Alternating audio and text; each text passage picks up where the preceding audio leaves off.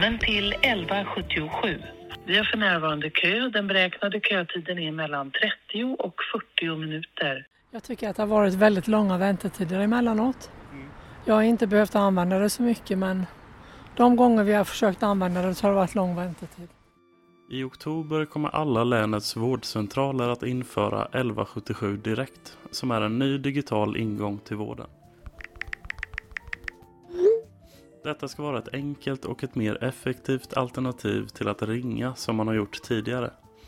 Tanken är att underlätta för patienten med att få kontakt med vården på ett sätt som passar bäst för den sökande.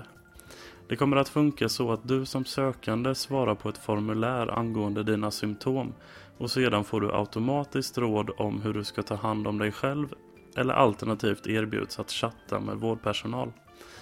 Detta är inget som kommer att ersätta det gamla sättet att söka vård utan är ett komplement för att underlätta för både patienter och vårdpersonal.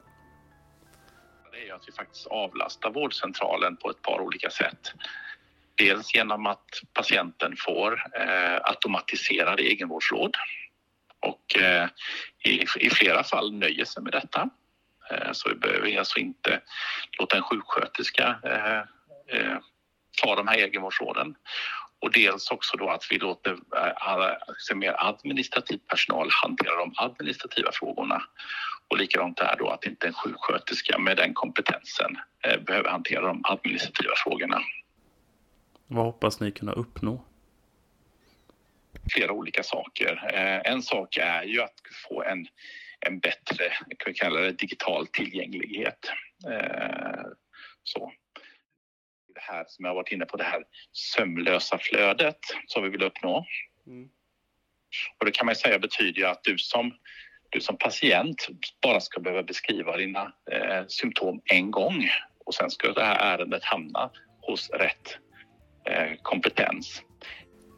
Chattbotten som gör den första bedömningen har kritiserats. Enligt en artikel i Dagens Nyheter har chattbotten visat sig ha avvikelser och har felsorterat patienter i ett av tre fall.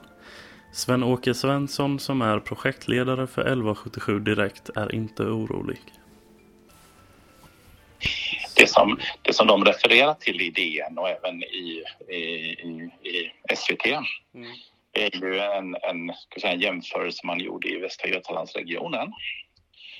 Och då har man då jämfört eh, den här digitala tjänsten med hur, hur då eh, de på 1177 på telefon, de sjuksköterskorna gör bedömningen och sett, och sett att det skiljer.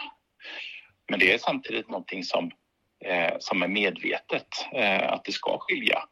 För den, den här digitala tjänsten tar ju mycket mera höjd för att eh, eh för att ge säkerheten än på telefon då. Så att den är ju liksom mycket mera, ska vi säga, för att inte missa några allvarliga fall så, så tar ju den höjd för det eh, i, i då och triagerar på ett sätt så att, eh, så att det har en, en, säker, en inbyggd säkerhet i sig då i och med att det är en digital triagering då, en digital prioritering.